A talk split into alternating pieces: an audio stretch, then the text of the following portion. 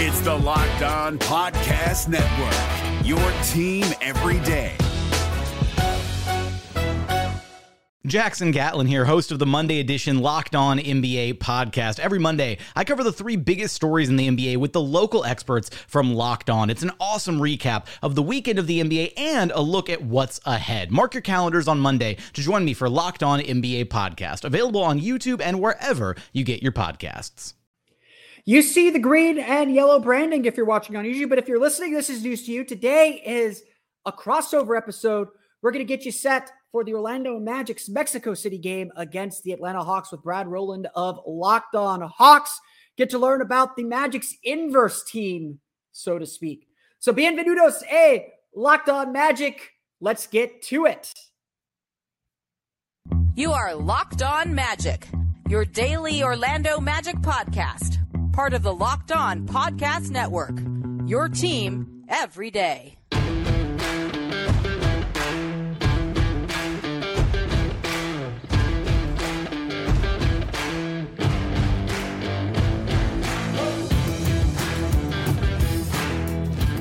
And you are indeed locked on magic. Today is November 8th, or will be November 8th, because I'm probably publishing this early, 2023. My name is Philip Rossman-Reich. I'm the expert and site editor over at OrlandoMagicDaily.com. You, of course, follow me on Twitter at PhilipRR underscore OMD. On today's episode of Locked On Magic, we're going to chat with Brad Rowland of Locked On Hawks, get the skinny on one of the Orlando Magic's division rivals, the first Eastern Conference team the Magic will face this season uh, and more about this upcoming game in Mexico City for the Orlando Magic. We'll talk about what has made the Hawks successful this year, what has made the Magic successful this year, and how these two teams match up. It is a great conversation, so stay tuned for it. Before we, before we do any of that, though, we want to thank you again for making Locked On Magic part of your day every day, no matter when you listen to us, whether it's first in the morning, whether it's right when we upload. We truly appreciate you making Locked On Magic part of your day every day. Remember, there's a great Locked On podcast covering every single team in the NBA. Just search for Locked On and the team you're looking for, the Locked On Podcast Network. It's your team every day. Today's episode is brought to you by FanDuel. Make every moment more. Right now, new customers get $150 in bonus bets with any winning $5 money line bet.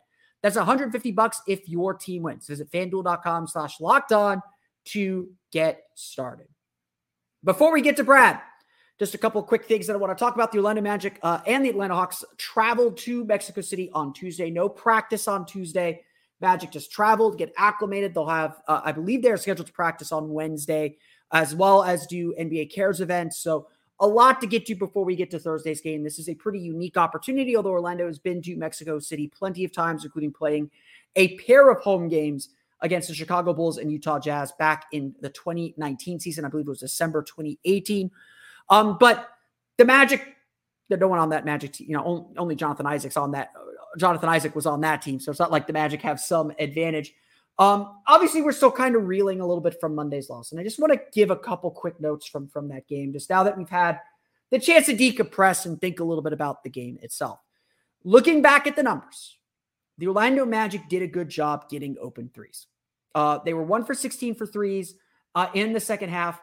According to NBA.com's shot tracking data, the Magic took all 16 threes with the closest defender four or more feet away. 10 of those 16 threes were wide open. The Magic were one for six from with, with the closest defender four to six feet away. The Magic were 0 for 10 in the second half with the closest defender six or more feet away. This is to say that yes, the Magic let go of the rope defensively. Yes, the Magic still had their chance to win late in the game, trailing by two with five and a half minutes to play before they gave up a 9 0 run that put the game out of reach and frustration for everybody took over. That is the stuff they have to improve on the poise, the composure, the maturity to close out games. The shooting, though, is going to come. Um, this is not going to be a great shooting team. They're going to miss shots. But the Magic's ability to get good looks is a positive thing. And, and it, that is just frankly something that is probably an outlier for this team and for this game.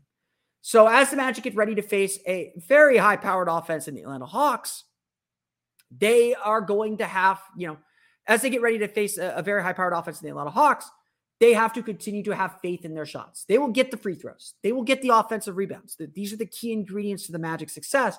They can win the paint. And if they do that, they will have a chance to win more games than not. And, and at this point, That's all this team is looking for. Orlando failed to kind of keep their cool, keep their composure, keep their defense as they were missing these really easy looks. And I think that lack of confidence did cascade a little bit. But now the Magic have a chance for a new game and a new opponent. And the Atlanta Hawks are going to be a fun team to face. These are two teams that should be in competition for a spot in the play in tournament, if not something more. A very big game, a very big kind of standalone game in Mexico City. So without further ado, let's chat with Brad Rowland of Locked On Hawks to get the lowdown on the Atlanta Hawks.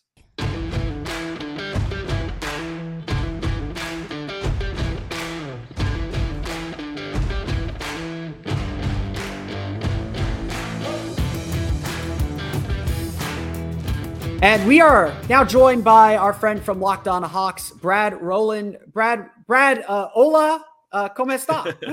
I don't know if that's okay to do. Am I, am I, cool to do that? Yeah, I don't. I don't know. I mean, I'm gonna I'm gonna pass on speaking Spanish, which I have not done since like sixth or seventh grade. But uh, yes, happy to be here. Happy to talk to you. And uh, a standalone game between two Southeast Division teams that's happening at 9:30 p.m. Eastern time. Because of course, Nine, yeah, because of Central Time Zone and and and all that, and, and happening in Mexico City in the middle of a four game Magic homestand. You know, it's it's it the, the NBA and uh, and I think this is the Magic's fault. So I, I will I I will take the blame for this happening or my my franchise, the franchise I am uh, ostensibly representing.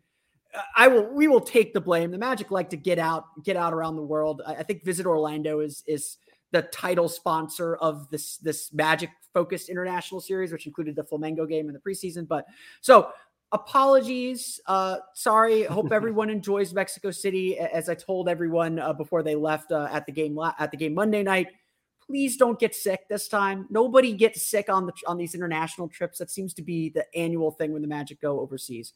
Um, but Brad, we actually have, I think. A really, really interesting game and a really, really interesting matchup developing between the Orlando Magic and the Miami Heat, or not between the Orlando Magic and the Atlanta Hawks. I want to get to taking down the Miami Heat, which is the ultimate goal of all of society, is to, to, is to destroy the is to destroy the Heat and topple the statue of Pat Riley. Um, but uh, let's let's start here. You know, it's, it's obviously too early to say anything is real or or 100 percent real. But how would you describe the Hawks season so far? Yeah, I think it's gone fairly well. You know, uh, if you had caught me, I'd say uh, probably similar, similarly to how you're probably feeling right now. If you had caught me before the game on Monday, it would have been even better. Um, the Hawks lost Monday, as did the Magic. But uh, yeah, I, I, think that it's gone fairly well. Certainly, uh, the vibes are very good in comparison to previous, probably probably the previous two years for the Hawks. New new coach, even though he came in last year, it's it's the kind of still the full clean slate, full full new staff no big injuries, knock on wood, at this point in time, that kind of stuff. Like it, it's all going well. They're not playing perfectly as you might expect this early in the season. There's still stuff to figure out. Um, rotations are different, all that, all that stuff. But I think that um, the proof of concept has kind of been lingering. You've kind of seen what they're preaching. Um, they're buying in, which I think is very important for a team that had some high highs in the previous regime.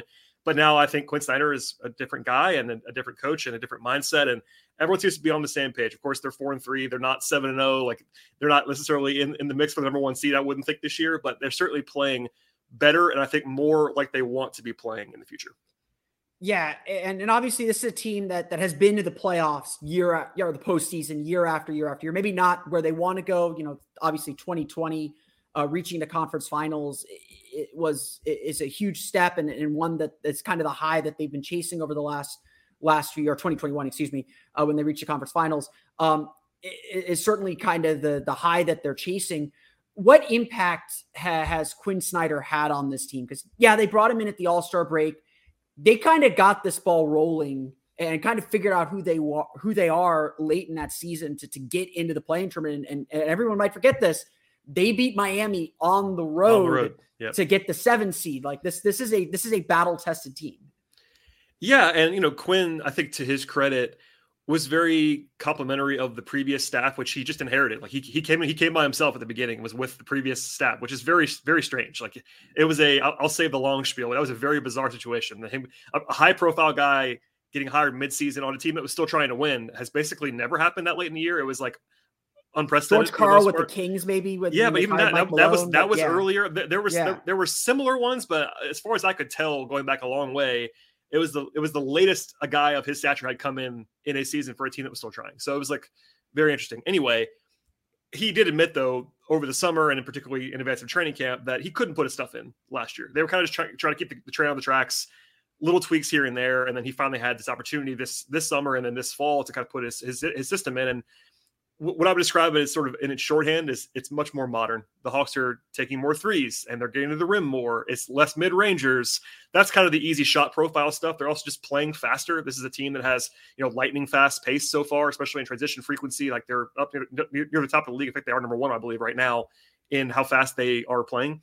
Um, and like it's basically Quinn ball is the way that I would say. More more ball movement, more player movement, less stagnation. The previous regime, Nate McMillan, kind of believed in mismatch hunting was a very old school approach, and that, I don't, I don't say that necessarily in a negative way. It did work, as you mentioned a couple years ago. It worked it worked very well, but it's a whole new system, and um, they kind of got a lot of side eyes from people when they didn't really change a lot this summer. Because and look, I get I get why when you're not great, your first round exit, and then you, all you do is kind of make your team worse on paper by trading John Collins for for basically nothing people are like, what are they doing? And it's like, well, they're just they're just trying to see what Quinn's getting. Like Quinn was their big offseason acquisition, and they're playing that way. Like they're obviously Jalen Johnson's breakout. It's also something we talk about if you want to, but I think that's really what it came down to is that they believed more in what this group could do talent wise than they had played at the previous two years. And I think we've already seen a little bit of that so far. But like the formula on this team is a top five offense. That's what they were two years ago, even when they weren't that good, and like an okay defense. You know, this is an offense first team, and I think we kind of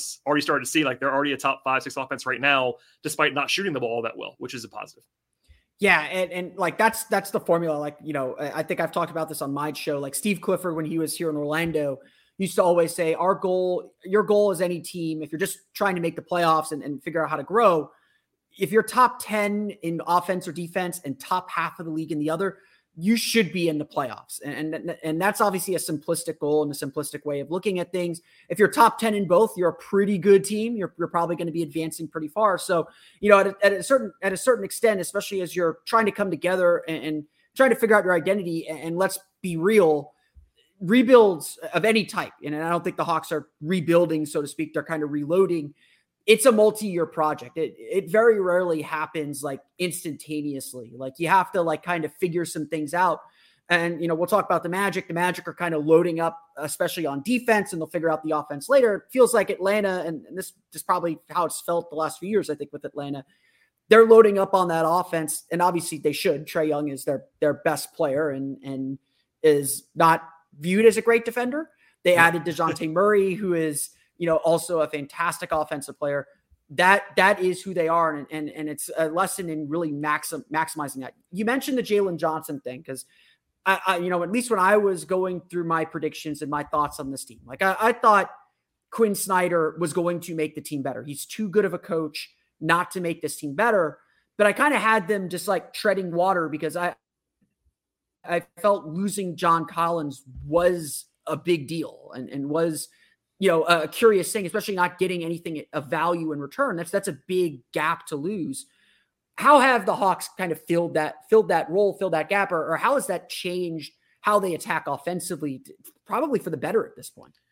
Yeah, and I'll say like I, am kind of known, especially locally, as, as a pretty big John Collins guy. I think he's a good player. I think that, that's a notable loss. But sneakily, you know, they acquired Saddiq Bey last year at the deadline, for don't need to tell us about him. yeah, for just draft capital, and that kind of allowed them some flexibility because that now they had this guy who they could reasonably start at the fourth they needed to, and he has a little bit this year. And then they had this more high upside guy with Jalen Johnson who hadn't played a lot, but a guy they liked in the draft and uh, was a former five star prospect, all that stuff. But you know, Johnson I think Hawks fans, as you might imagine, are getting maybe a little bit carried away with Jalen Johnson right now. I mean, just a small amount because like you're getting comparisons to like stars, like established star players. It's okay. Let's just take a breath. But he's playing. He's playing great. That was a great pick. I loved it at the time. And what he really unlocks with them is that for the longest time, the Hawks have been playing this front court of DeAndre Hunter, John Collins, Clint Capela, and those guys are all solid players in their own respects. But none of them are plus passers or ball handlers or facilitators. So they were kind of stagnant up front. It was a lot of Trae. It kind of had to be. But what Johnson brings them, he's not a great shooter, but he's got a lot of ball skills. Like I wouldn't, I wouldn't call him a point four, but he's certainly comfortable in the short roll. He can run. Actually, he could probably run a pick and roll as a ball handler if you wanted to. So that just it's just more di- more dynamic. I would say he's also really he's really really long athletic as well. So without going into the long spiel, like he just unlocks some stuff they didn't really have before skill set wise. And then if they want to go a little bit more with shooting, they can go with Bey at the four. They're just more versatile than, they, than they've been in previous years. Again, that's not a shot at Collins. Collins was probably miscast playing next to a true center that couldn't shoot like Capela anyway. So now they just have more versatility. And yeah, their, their depth took, took a hit with, you know, losing John Collins for nothing is not great. But when you have a guy in Johnson that has super talent plus Bey as sort of a stopgap, like really quality rotation forward, it kind of gives you options. Yeah, and I think you know the kind of player that Jalen Johnson is. You know, I'm, I'm, sure the Magic looked at him. I don't remember exactly where where he fell in fell in that fell in that draft, but like, you know, that's like the whole philosophy of what the Magic are doing is let's get some big ball handling, you know, some ball handling forwards and have them be be attackers and have the and have everyone capable of even bringing the ball up the floor and initiating the offense. Um, before we kind of flip it, flip things over and move on to, to where the Magic are at how you know year two of the the Trae Dejounte pairing. I think people expected it to kind of hit the ground running last year. You know, it, everything takes time, especially a partnership that's that that different. You know, Trae having to play a little bit more off the ball, perhaps because Dejounte can attack and take some of that burden off of him. You know, Dejounte doing the same doing the same with Trae. H- how does that pairing look in year two compared to year one? It is looking better. You know, I I, I said this a lot over the summer they weren't bad when they played together last year, but they weren't as good as that pairing needs to be. Like if if your two best players are not winning their minutes by a lot, you're in trouble. Basically, is what I would say when they're playing together. Um, the worst part about that pairing actually last year was that the whole theory of the case, and was part of it, was that Murray was supposed to lift the second unit because they've had this long chronicled issue with playing without Trae. They've just always been awful with Trae off the floor, and that didn't actually help last year. Murray's Murray without Trae didn't work. But I think Snyder has been more creative and having them play off of each other. They're interacting more on the court. It's, it's, a little bit less your turn, my turn. And it's not a perfect pairing. I think even they would probably admit that on True Serum. Like these two guys are not like designed in a lab to play together. But I think that they've already started to kind of show the signs of what they can be on offense. And then defensively, like, yeah, they're, they're kind of small. Murray's not probably as good as on defense as, as he used to be in San Antonio pre injury, all that stuff. But um, it's enough there with the way that Murray's playing defensively. And Murray's been playing really well early uh, early on. Actually, sneakily, Trae has not shot the ball well at all to this point. But to have these results with Trae not doing that, and you kind of the proof is the concept is, is, there. I think they're just starting to trust each other more. Not necessarily like I don't that, that, that sounds negative. I don't mean it to be negative. They were already kind of bought into each other, but they're playing off of each other. It's not just stand like one guy over here, one guy over here, and line up and kind of play iso ball or pick and roll. They're actually running actions with them both. Trae's moving more off the ball, and I think it's starting to look better than it ever has. Yeah, and, and that you know that's one thing that, that we could say about Snyder. Snyder is really creative offensively. Like I like yeah. that that is that is you know not that Nate McMillan was a poor coach. He didn't he didn't you know he like I, am a big believer you know, and this is coming from a guy who had Steve Clifford as the head coach for for three years. Yep, coaches are like players. They they kind of have ceilings. They they have roles in the development process. Like Steve Clifford was a Steve Clifford and Nate McMillan are the same type of coach. They focus on the very, very basic things. You get very, very good at the basic things. That gets you into the playoffs, but does that help you get to the sec to the first round, to the second round, to, to, to the conference finals?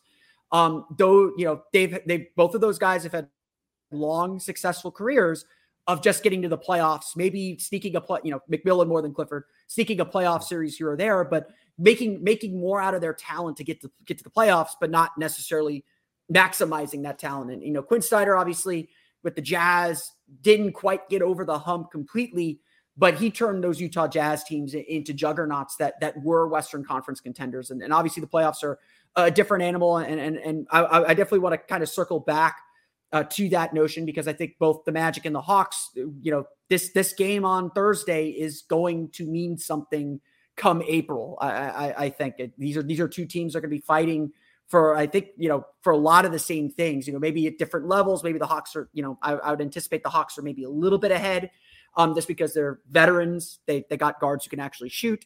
Um, and then and the Magic are still a young team, kind of figuring things out. Um, but but it, it's it, it definitely feels like there's a higher ceiling for what Atlanta can become, especially as you know, kind of the next wave of the next move happens, and and you know maybe Orlando and Atlanta are, are teams that are going to be involved in in kind of the next big round of trade carousels.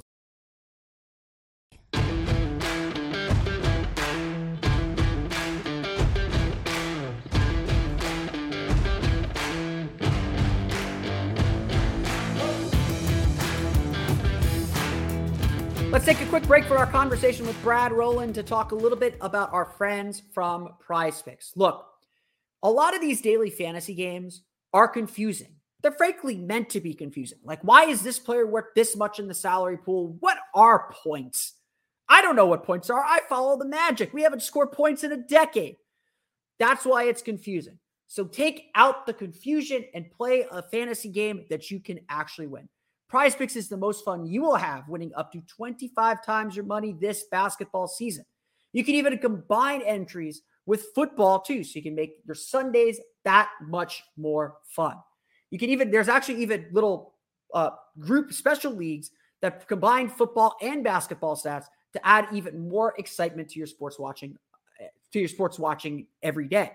Prize Picks gives you the best opportunity. All you have to do is pick more or less than the projected numbers, and you win if, if you get your your your picks right. That's that there's still that part of the game. Prize Picks is the best daily fantasy game that I have played. I play it reg- regularly. I won't say I play it every day, but I play it regularly. And Prize Picks gives you such a great chance to win. I win regularly. That's that's the best part. Those other daily fantasy games, you don't win regularly. You're just hoping to make your money back. With Prize Picks, you actually have the chance to win and win big. It doesn't take very much to put together an entry of your picks of more or less than the projected numbers. So go to prizepicks.com slash locked on NBA and use code locked on NBA for a first deposit match of up to $100. Again, go to prizepicks.com slash locked on NBA and use code locked on NBA for a first deposit match of up to $100. The NBA playoffs are right around the corner, and Locked On NBA is here daily to keep you caught up with all the late season drama. Every Monday, Jackson Gatlin rounds up the three biggest stories around the league, helping to break down the NBA playoffs. Mark your calendars to listen to Locked On NBA every Monday to be up to date. Locked On NBA, available on YouTube and wherever you get podcasts. Part of the Locked On Podcast Network, your team every day.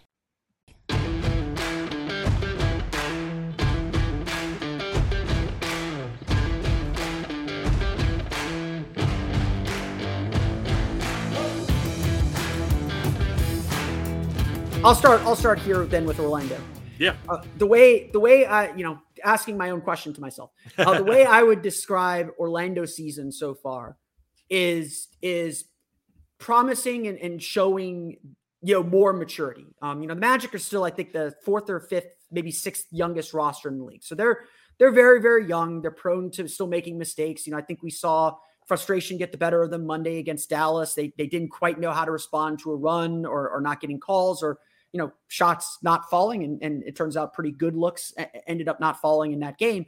But there's definitely a, a, more mature and more serious approach to the way this team is going about things, and you can see that especially on the defensive end, where you know where Atlanta has you know got the, all these offensive weapons and have become you know one of the elite offensive teams in the league, even after the loss to, to OKC on Monday. On Monday, Orlando Orlando has really built itself into a, a, defensive juggernaut. You know, I, I, don't know what the stats were Monday. I haven't looked them up, but at least entering Monday's game, they led the league in deflections.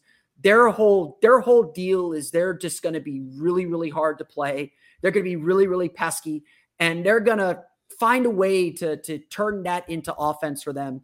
Uh, you know, they've got Paolo Banchero now playing at, at a higher level than he was earlier in the season, at least scoring wise. They're trying to be very selfless and almost too selfless at times, trying to keep keep everyone involved and get the best shot. Um, and they're they're they're a group that just knows how to play together and, and trusts each other pretty well. Now, the offense hits some some some hiccups, and that's when the Magic run into some trouble. But this is a team that that they think believe that they at least believe can keep themselves in games based off their defense and especially their defensive length and depth uh, of length.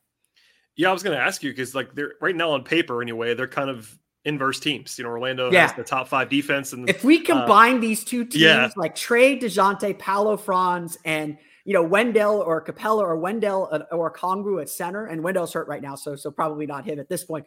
That's that is a that is a championship level team right there. Yeah, I mean it's it's intriguing to me because like I, I, won't act like I've seen every moment of the Magic this year. That's that's not the the beat, the beat that I'm on. But yeah, I mean, look, if you, I've always thought this from the outside that the, the, the defensive personnel has the chance to be quite good. I mean, I think they were what 10, they were 10th or 11th last year after the All Star break on defense. They were showing signs. Their guards, in particular, it's again the inverse of the Hawks, where the Hawks perimeter defense has been pretty poor um, for talent reasons a lot of the time. Whereas Orlando's guards, with the exception of maybe one or two, like they have some really high quality defensive guards on this roster, talent wise. And then you, you the, the, sheer size and bulk of of Paolo. You got Franz, who I'm a Michigan guy. I've always loved Franz. Like he can obviously guard, and I love Wendell. He's a he's a local Atlanta product. So all those things, like I'm kind of bought into the defense. The question is is the offense, and it's like okay, how good can they be on offense? And again, it's not to make the comparison too many times, but it's the same question I have about the Hawks defense. It's like, okay, can they get to league average on offense? Would be the question for Orlando right now, today on their offense. And I, I guess that's the question that you have to answer. And obviously, that's more big picture than when it comes to Thursday's game. But I was starting to make some notes about Thursday's game, and it's like, well, man, this is like undeniably uh, up and down. Like they're just kind of mirror images of each other in, in, in reverse. And the turnover creation, the Hawks have always been great at taking care of the ball. Orlando forces a ton of turnovers. Like it's kind of all there for you. Yeah, and, and to that point, like you mentioned, Atlanta's really good at getting out in transition this year. The Magic are, I think, tops in the league in stopping transition points this year, or they're they're top they're, they're top five in the league at least in that. You know, Orlando's got to attack the offensive glass, and you know they, they were asking Jason Kidd about, about this on Monday. You know, he said their ability to attack the glass is as much about their guards jumping in for rebounds. Like Jalen Suggs will jump in for a rebound. Anthony Black is an, you know, he's a rookie, but he's an excellent rebounder. Uh, Cole Anthony is six two, maybe he is an excellent rebounder for a guy his size, and and and everyone gets involved on the glass, but they're able to do that and still not give up transition points and transition opportunities, which is a, a pretty, you know, at least uh, you know on paper a, a contradictory thing to to happen. Um, it's yeah, it's it's it's been you know I was you know this, this team defensively that was kind of the the hope that they gave last year. They they went 29 and 28 uh, after December 7th, which is when the season began last year. Um, they were set. They were seventh in the league in defensive rating uh, over the final 57 games. And that includes essentially three games where they tanked. So there, there is, you know, 57 games is not nothing. You know, no. at this at this point, like the Magic sitting, I know they were second in the league in defensive rating entering last night's game, uh, entering Monday's game. Monday was their worst defensive performance of the season, so they're probably like third, fourth, or fifth at this point it's too early in the season, you know, to say that these numbers are real uh, and that any number is real. You know, Jamahl Mosley even said he doesn't look at the numbers till like game 20. But you get 57 games, that's uh, you know, almost two-thirds of the season. That tells you something's real. And it and it feels like the Magic really committed in training camp and, and with their personnel to be really strong defensively. Like they they committed that, hey, we are going to be disruptive. You know, they want Jalen Suggs, you know, shooting the gap for steals, and they'll trust that they can fill in while he scrambles back because that that dude is a maniac who's gonna do whatever, gonna be, you know, Jalen Suggs is a chaos agent. You you'll see him on Thursday. You know, he is just gonna get into get into everything like that. The dude, the dude is. Yeah, I'm always worried he gets he's going to get hurt because of the injury history with him, but also because he will throw his body anywhere he needs to throw it to, to get to get the basketball on defense. Um, if he could hit a shot here or there, that that would that yeah. would change a lot of things. And and obviously, like that's the big weakness, you know, that the favorite stat, you know, now that now that my Steve Francis stat is gone, um, my favorite, my uh, uh, for Hawks fans listening, my Steve Francis stat was before Paolo Banchero last year. The Magic did not have a non-center average 20 points per game in a season uh, since Steve Francis in 2005. That um, is a fantastic stat. I have yeah, to, Dwight, to, Dwight Howard and Nikola Dwight Howard and Nikola Vucevic both got there, but but Jameer Nelson was 19.9 in 20 in 2009. Hedo Turkoglu was 19.9 in 2008. So there's a few close calls, but but Paolo got to 19.5, six or seven, I think, to last year to, to, to officially eclipse 20 points per game. Um, so maybe that's that still is relevant. But the new favorite stat now that that I'm I feel confident their Magic are going to break this year, but it, it it it still looks shaky. Orlando's not had an offense outside the bottom 10 in the league since 2012, since Dwight Howard left. Yep. And that is the absolute biggest key to their success. You know, why did the Magic lose to Dallas on Monday night? They shot one for 16 on threes uh, in the in the second half. They shot seven for 11 in the first half, built a 15 point lead. You know, we all kind of, I, th- I think I sat there and halftime was like, that's probably not going to last. So, you know, Dallas came back on Charlotte the night before. This is what they do. They shoot one for 16, all 16 threes, at least according to NBA.com stats. The closest defender was no more than four feet away. 10 of them, the closest defender was no more than six feet away.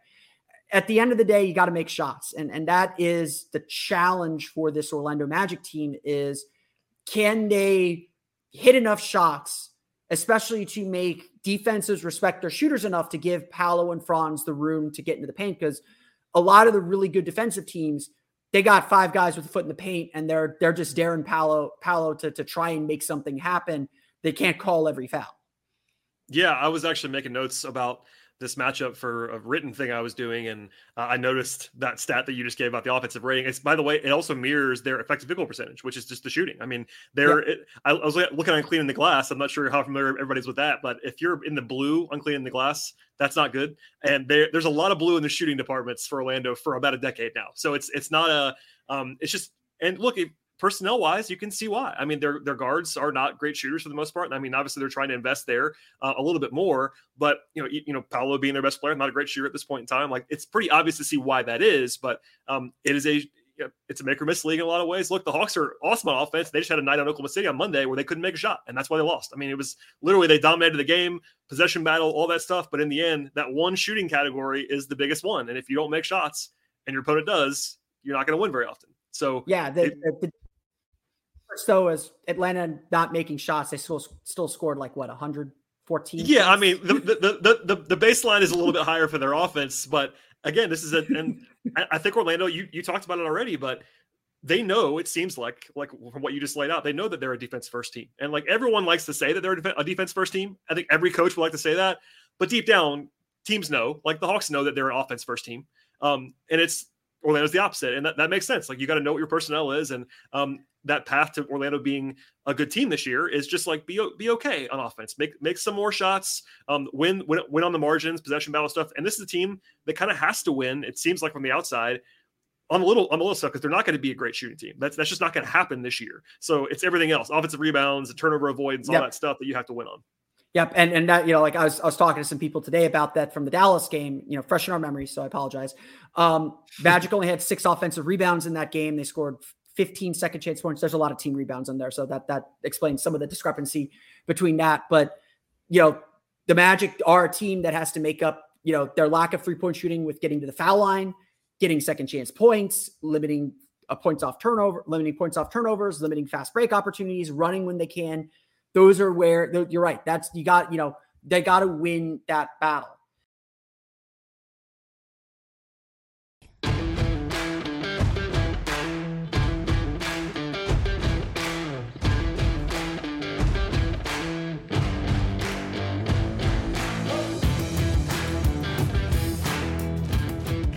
Let's take another quick break so we can tell you a little bit about our friends over at FanDuel. Score early this NFL season with FanDuel, America's number one sportsbook. Right now, new customers get $150 in bonus bets with any winning $5 money line bet. That's $150 if your team wins. If you've been thinking about joining FanDuel, there is no better time to get in on the action than today.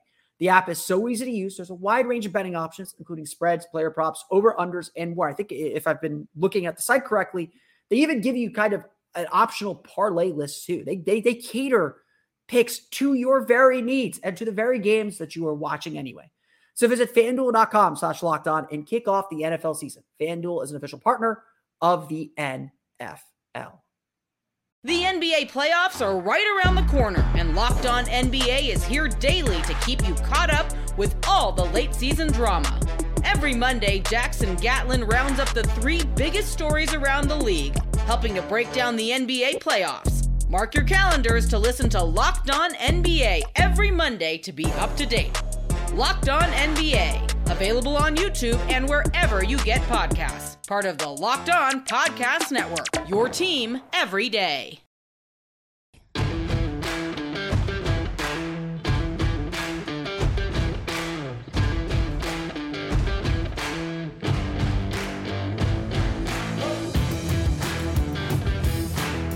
So let's turn to Thursday's game. You know, where we're playing in Mexico City. It is altitude is gonna be a factor in this game, I think. Um, what is the biggest key for you in this game?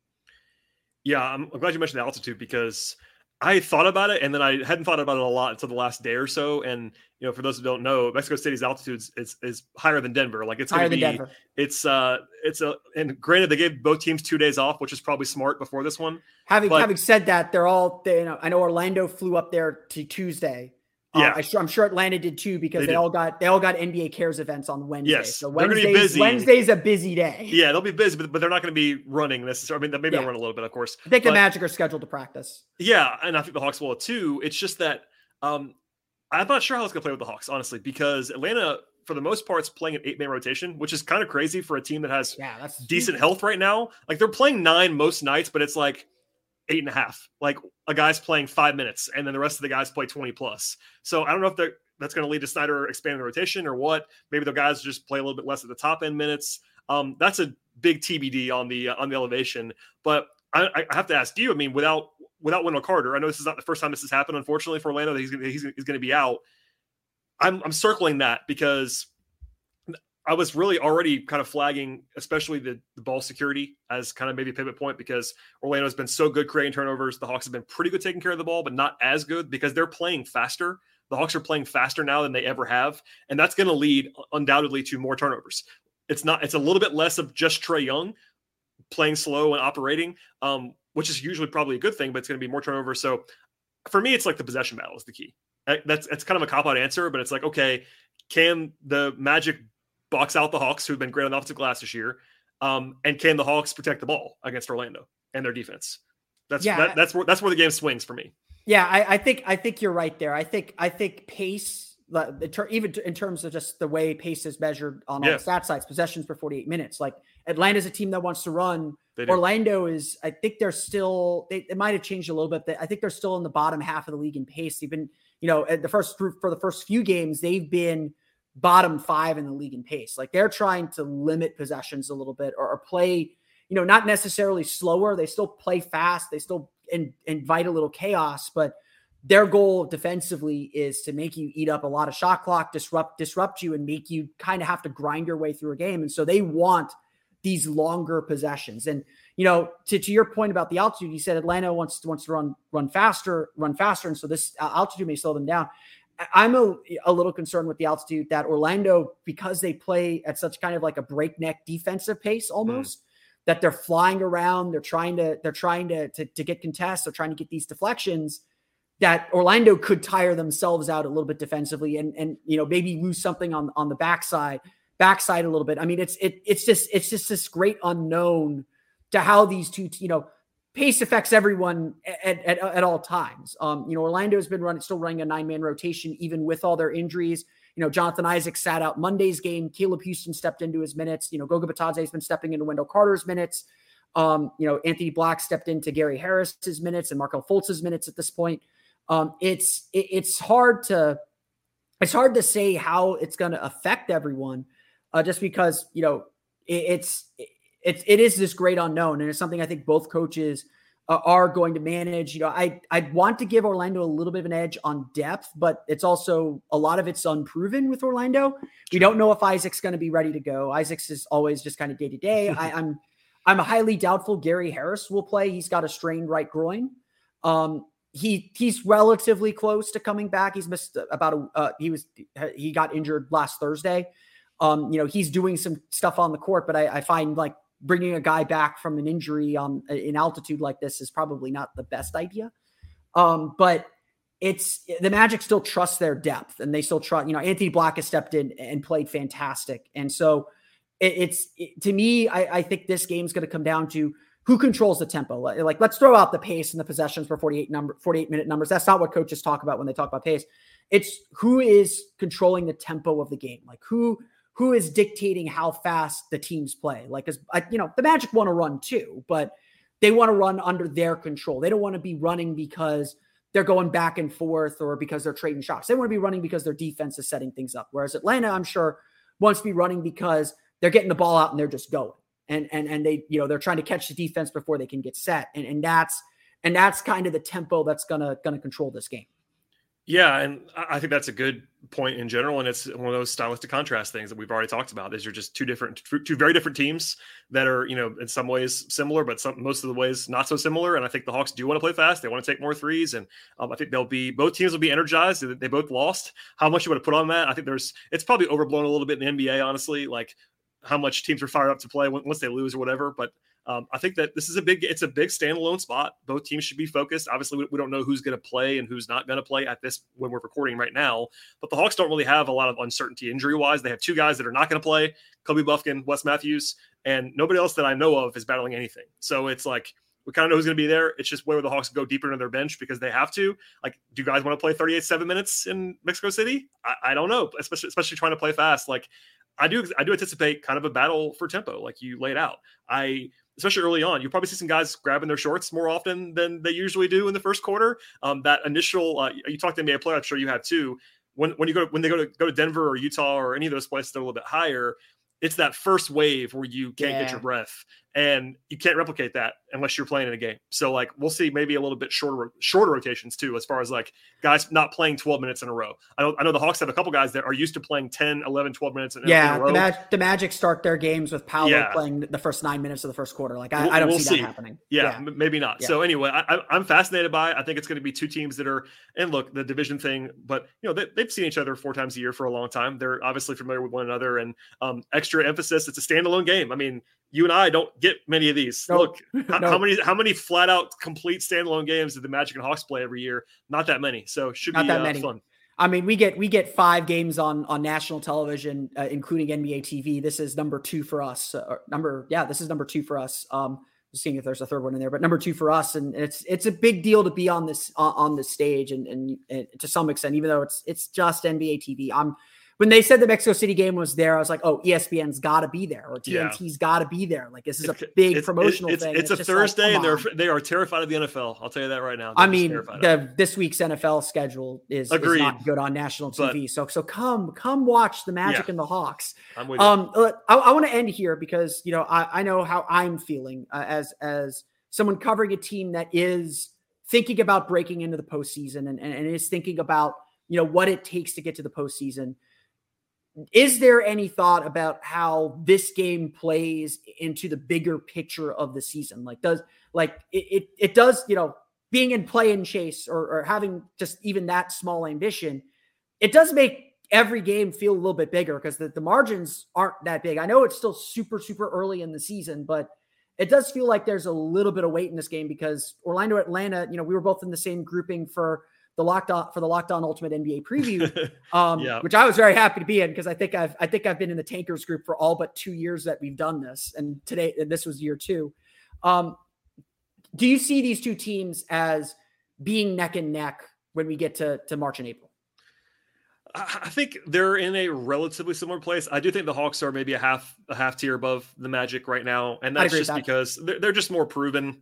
Yeah, well, I agree. I, I, I, do think Orlando has real talent, and I think they're also younger. They're in a different stage than the Hawks. I know the Hawks have been a little bit middling the last two years, but this is still a team that has been in the playoffs several consecutive seasons. They have expectations from the top, and I know Orlando is facing more of that this year as they sort of take their next step in their rebuild. But I just covered a rebuild four or five years ago, and it was different. Like the first couple years when you're getting out of it, it's that progression. Whereas the Hawks have already kind of been not to the top, but they were in the conference finals. Like they're they're kind of there, yeah. and I think the Hawks are with Snyder and with this with the, with this core, I would have them a little bit ahead of Orlando. Um, I know we have a mutual. Um, uh, let's just say I'm not even sure how to describe it about the Miami Heat, but it is what it is. Um, we, we, actually, we're, go, we're, going to topple the statue of Pat Riley. It's it, yeah. You know, I, I, actually they had that they had that insufferable court that looked yeah. that looked great, except for those words on the court, and and their record is exactly what it needs to be.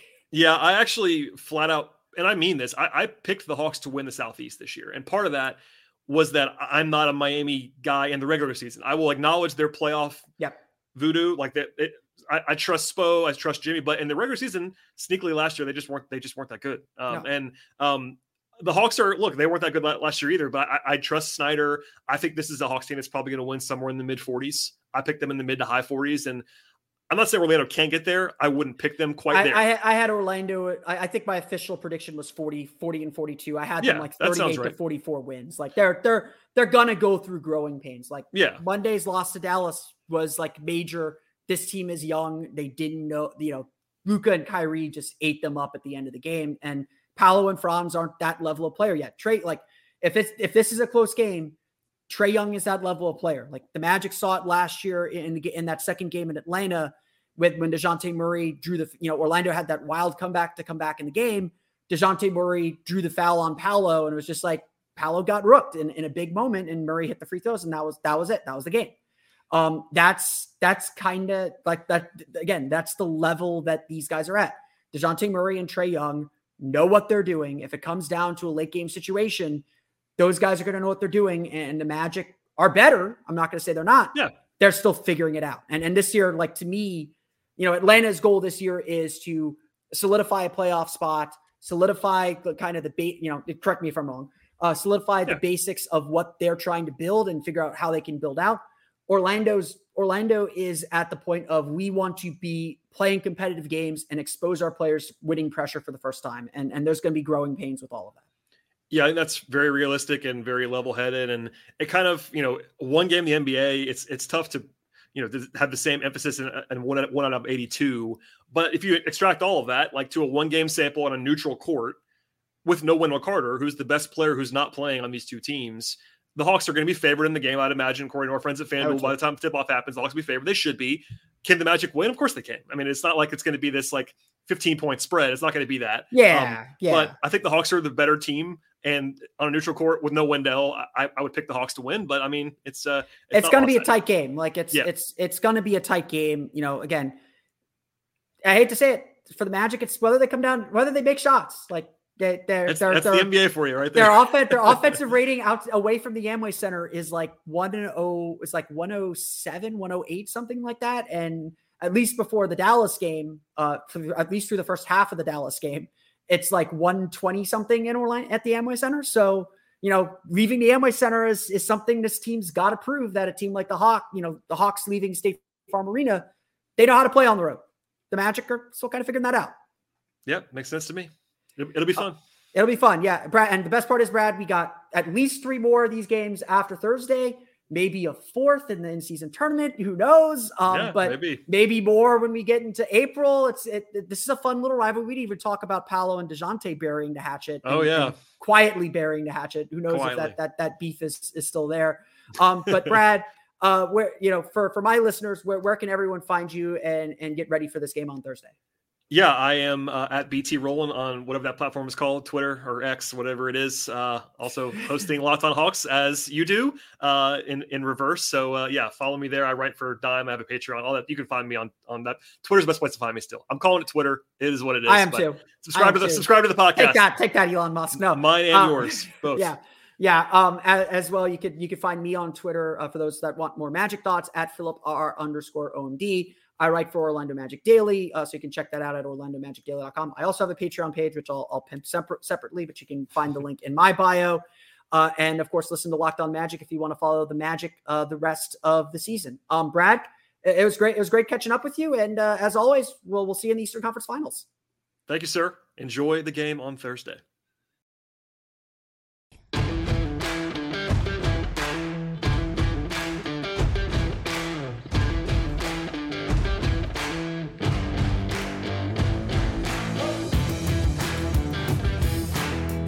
I want to thank Brad for coming on the show. You got our info uh, in in the close there, so I want to appreciate I appreciate him for coming on the show. Hopefully, we will be talking more. Maybe play in ser- maybe a play in game, maybe in season tournament. I'm not joking about this stuff. I've been joking with Magic staffers about it a little bit, but uh, who knows? You never know. We could be seeing the Hawks plenty of times, and obviously, we still get three more games against the Atlanta Hawks guaranteed uh, after this one on Thursday. Tip off on Thursday is at 9 30 p.m. Eastern time. So just when you thought you were done with West Coast time, we are back on West Coast time in Mexico City.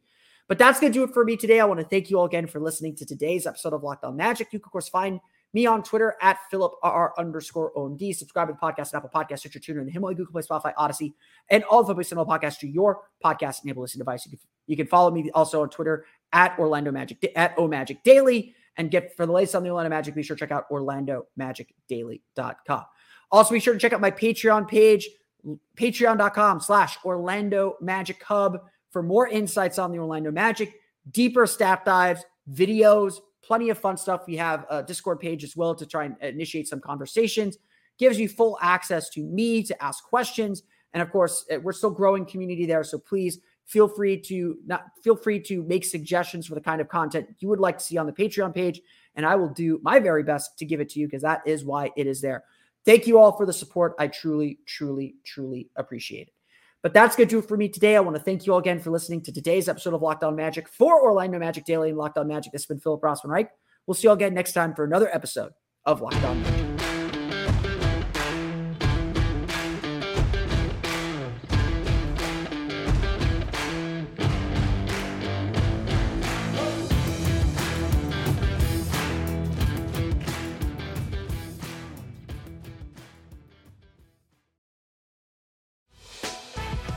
Prime members, you can listen to this Locked On podcast ad free on Amazon Music. Download the Amazon Music app today.